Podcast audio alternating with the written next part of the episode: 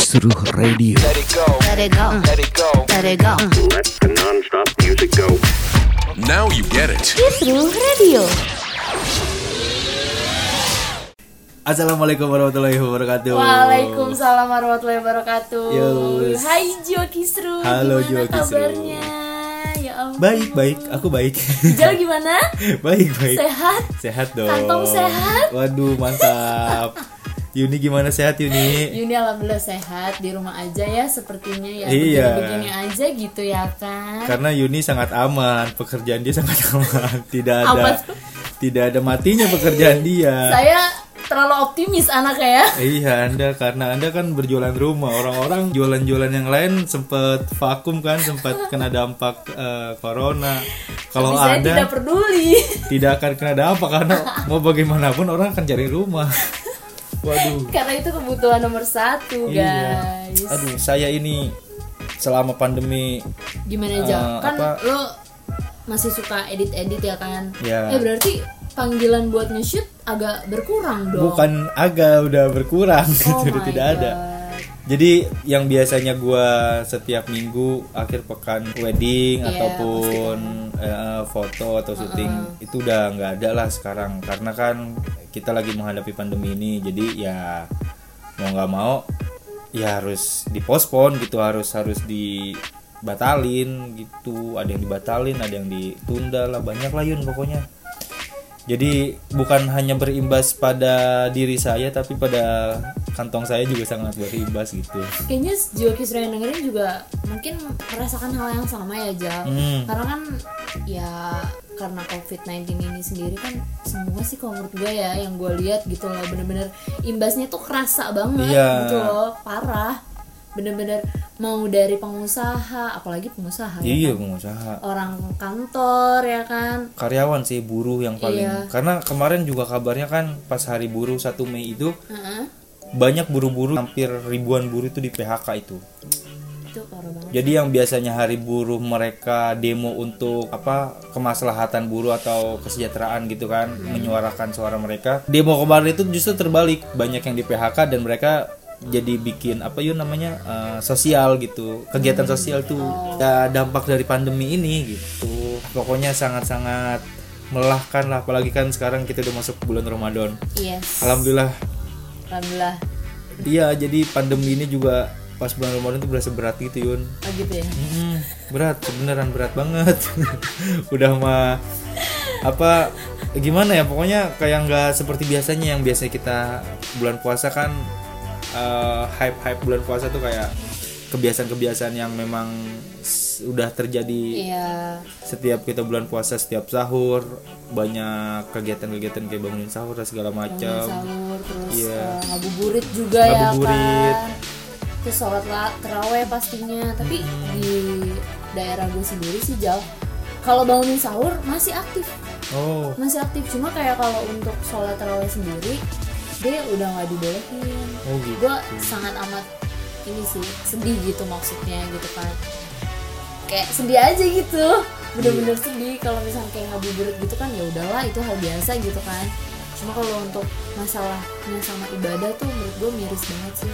Iya. Kalau menyangkut udah menyangkut ke situ tuh. Mm, makanya kan sholat jumat juga udah nah nggak itu ada. dia parah banget sih. Pokoknya banyak banyak kegiatan-kegiatan yang memang wajib dan juga harus dilakukan gitu. Itu di nggak adakan sama pemerintah ya kan? Apalagi kita yang cuma siaran gitu jiwa kisru. Jadi kenapa akhirnya kita jadikan seliterasi ini podcast ya karena kita uh, menjaga menjaga penyebaran virus COVID-19 ini yes kita tetap produktif Iya. cuma dengan cara yang seminimalisir mungkin iya ini gitu. saking minimalisnya ini aduh Aduh jangan diceritain ya Oh, Jangan Biar jiwa kisru tuh taunya enaknya aja Enaknya Jal. aja. Oh, apa-apa Eh, rekaman hari ini eh, di rumah Yuni ya Yuni ya? Iya dong Di rumah Yuni. Yang sangat amat. Ya begitulah pokoknya. Sangat amat bising.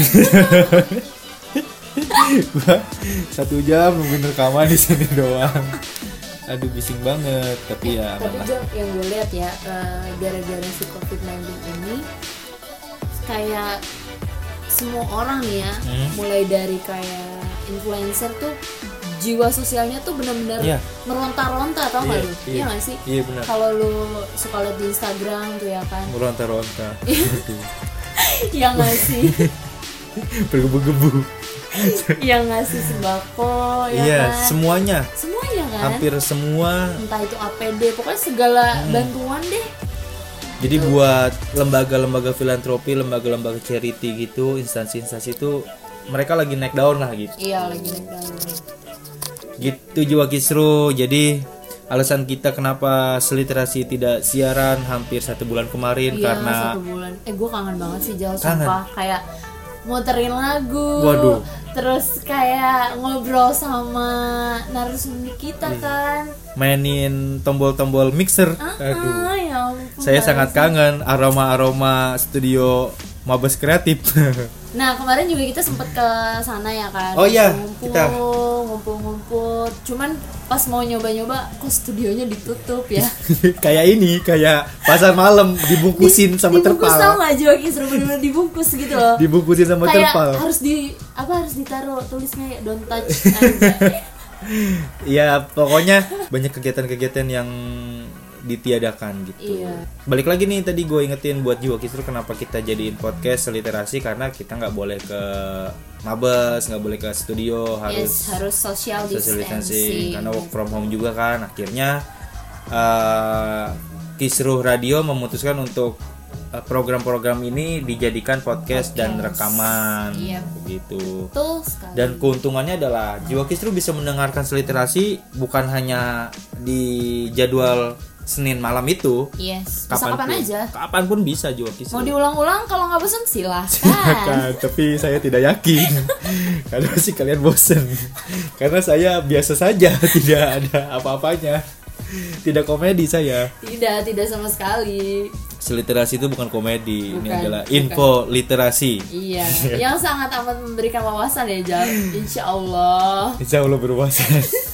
Saya tidak yakin saya berwawasan soalnya begitu ya jiwa kisruh hari ini ngebahas episode pertama Episode Jal. pertama. yes episode pertama bertepatan pada hari na- hari puisi nasional uh, dan juga tepat banget nih seliterasi di episode pertama jadi kita akan ngangkat tema peringatan puisi puisi nasional ya hari hari Yes. puisi nasional dan gitu kita akan membahas tiga sosok ya penyair yang ada di Indonesia yang Hmm. Berpengaruh. udah ternama lah ya ternama dan berpengaruh iya berpengaruh tapi banget. sebelum masuk ke tiga tokoh itu eh, apa sih Yun menurut lo puisi itu kalau menurut gue puisi itu ya kayak apa ya hmm, bisa dibilang suara hati sih Jal. suara hati yes dengarkanlah nah, nah.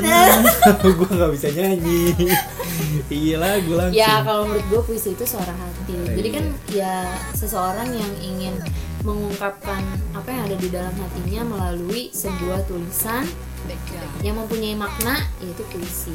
Oh gitu. Gitu. Jadi eh, puisi menurut lu itu adalah Sebuah pelampiasan. pelampiasan ya mungkin. Emosi emosi yang bisa eh, keresahan lah istilahnya. Iya keresahan dan emosi yang bisa lu lampiaskan di tulisan itu menjadi yes puisi. betul sekali. Kalau menurut lu sendiri Eh, puisi apakah menurut itu? gua puisi adalah sebuah kata-kata untuk memikat. Oh gitu. Iya memikat. Wejangan ya. Weh jangan bisa, weh jangan mama. Iya, menurut gua itu kalau puisi Yun adalah kata-kata yang bisa memikat gitu. Menurut gua ya, karena ketika orang membuat puisi, jujur sih gue belum pernah sih buat puisi, tapi kan selama gua gabung di seliterasi dan sebelum-sebelumnya juga kan sempet lah dengar-dengar puisi di Instagram segala macam gitu ya atau di buku baca-baca. Nah itu gue melihat mereka yang menulis puisi itu adalah mereka ingin memikat pembacanya atau pendengarnya gitu. Dan gue mendeskripsikan puisi itu adalah kata-kata yang bisa memikat. Karena ketika lu dengar puisi lu akan terpikat oleh kata-kata mereka yang sederhana tapi eh, mewah gitu. Ini gimana sih sederhana tapi mewah? Uh, jadi gimana kayak ya maksudnya? sederhana tapi pas denger di hati tuh iya nyantol gitu loh. iya kayaknya kata-katanya itu sebenarnya eh, dahsyat banget gitu. iya. Dan pokoknya ditambah lagi kalau misalkan si suara yang membacakan puisinya tuh Nah, mendukung itu. Aduh, itu. Suaranya itu adalah keren. poin plus ya nggak Poin sih? plus itu keren suaranya. Begitu jiwa kisro kalau misalkan jiwa kisro mendengar podcast ini ya bolehlah komen-komen di Instagram yes Eh, atau mungkin request kita mau bahas apa gitu ya, kan boleh komen-komen di Instagram kisro.com apa apa itu puisi menurut jiwa kisro gitu yes karena kan pendapat setiap orang itu beda-beda ya, Ya, kan? karena juga kan yang tadi lo bilang setiap puisi itu kan didukung oleh suara-suara apa suara penyairnya. Yes. Gitu. Ya bicara soal penyairnya kan balik lagi ke tadi yang lu udah bilang kita bakal bahas tiga penyair, yes betul bakal sekali sebutin ya apa sih? Sebutin tiga penyair yang yang apa namanya? Apa Yun? yang gue rasa sih semua orang tuh apalagi yang suka baca ya. Ah, yang suka baca eh, baca baca puisi tentunya baca puisi atau baca buku. Ah, dan ini lumayan maksudnya dia masih sampai sekarang apalagi ada satu orang sosok yang sampai sekarang masih aktif banget walaupun usianya sudah bisa dibilang sudah waktunya buat nggak ngapa-ngapain gitu lah aja tapi beliau menyempatkan untuk tetap berkarya iya iya benar-benar dan kita mengapresiasi juga Yes. para penyair-penyair yang bertahan nih sampai Yes. saat ini gitu. Dan yang pertama itu ada Feril Anwar yes Ya, yang pertama ada Feril Anwar, sosok penyair fenomenal ini kerap dijuluki si bintang jalang. Terkait karyanya yang melegenda berjudul Aku, lewat karya-karyanya yang khas, beliau juga dinobati sebagai pelopor sastra angkatan 45 dan puisi modern tanah air. syairnya dia tuh luar biasa banget sih Nah, Jal ada syair yang lu inget nggak? gue pernah nonton film 5 cm Ya, ada ada Satu- ya ada. ada. satu apa pemain Ah, di film itu membacakan yes betul banget Jainuddin gitu. ya, Jainuddin. Dan pas gue denger dia baca puisinya tuh kayak terngiang aja gitu hmm. Ada nggak sih? Aduh, gue lupa. nggak nggak apa nggak inget banget tentang si syairnya Si tuh li- tentang eh, apa gitu aduh, cuman gua- pas gue denger tuh kayak gue Terus yang kedua ada Sapardi Djoko Damono. eh ya Eyang Sapardi. tadi gue bilang beliau masih semangat semangatnya untuk selalu berkarya ninja Mm-mm. gitu. Dan beliau pun kemarin sempet collab juga deh nulis buku. Sama satu orang penulis muda juga. Dan terkenal juga sih di sosmed. Iya, gitu. Dan beliau juga puisi puisinya yang gue baca ya gokil juga sih karena memang apa puisi puisinya dia tuh kadang dibikin satu quotes gitu ya ya. dan biasanya suka di repost sama Iya, banyak. kalangan muda Karena relate gitu puisinya. Iya, puisinya apa namanya? Tidak termakan waktu. Terus yang kan tadi ada dua penyair. Yang pertama Khairil Anwar yang sangat melegenda, yang kedua ada Eyang Sapardi yang juga nggak mungkin lah anak-anak sekarang Muda, ya kan, Iya, apalagi. muda anak sekarang nggak pada tahu. Nah, di zaman kita Yun ada siapa? kalau setahu gue sih ya di setahu gue nih ada Wiranegara Wiranegara. Wiranegara Iya.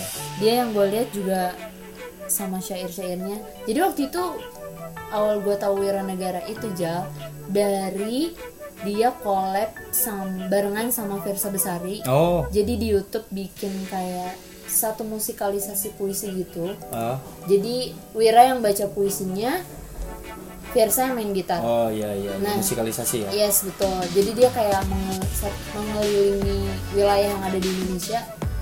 Jadi bikin video juga gitu. Jadi bukan cuma Oh. sekedar audio aja. Oh iya iya iya. Tuh, iya. dan itu gokil banget sih. Suara aksara ya masih Suara. ada masih ada sampai di sekarang di YouTube. Twitter atau di YouTube YouTube. Yes. Oke, benar. itu gokil banget sih. Tuh Jiwa Kisru ada tiga eh, Penyair. tiga penyair. Yes, Tiga tiga penyair yang memang sangat sangat sangat berpengaruh lah kata-katanya. Nah, tapi gue mau nanya sama lo, karena kalau Wira Negara itu kan masih terkenal banget nih kan, Hmm. apalagi sama kalangan muda. Iya. Nah, kalau lo sendiri, menurut lo Wira Negara tuh Wah. yang lo tahu sosok apa sih, gimana sih gitu kan? Kalau gue kan tadi taunya kayak gitu tuh, tahu awalnya kan dari sebuah konten. Ya, ya itu yang gue bilang Wiranegara itu adalah eh, penyair yang bisa memikat dengan kata-kata sederhana. Ibaratnya tuh ya kalau gue lihat dia, dia tuh adalah pewakil para lelaki. Iya, Ya kan? Ah, ah, bisa bisa dan dan Wiranegara juga kan stand up komedi Yes. tapi di situ disisipkan kata-kata sederhana yang bisa yang bisa apa namanya kayak memikat memikat gitu loh pas kecil aku suka bermain layang-layang tapi semenjak aku dewasa aku sudah tidak suka bermain layang-layang karena apa? Karena aku tahu rasanya ditarik ulur gitu-gitu. Itu kan uh, Relate juga iya ya. menurut gua kan kata-kata yang sederhana yang relate sama kita terus jadi dibolak-balik gitu sama dia. Pinter dia mainin pinter banget sih. Kata-katanya. gitu tuh jenius. Tapi di luar yang dari tiga sosok yang kita sebutkan tadi masih banyak banget sosok penyair lainnya yang ada di Indonesia yang nggak kalah hebat Iya. terus bagus-bagus juga lah syairnya. Gitu. Selamat mendengarkan podcast ini. Gua Rijal pamit. Gue Yuni pamit. Ya assalamualaikum warahmatullahi wabarakatuh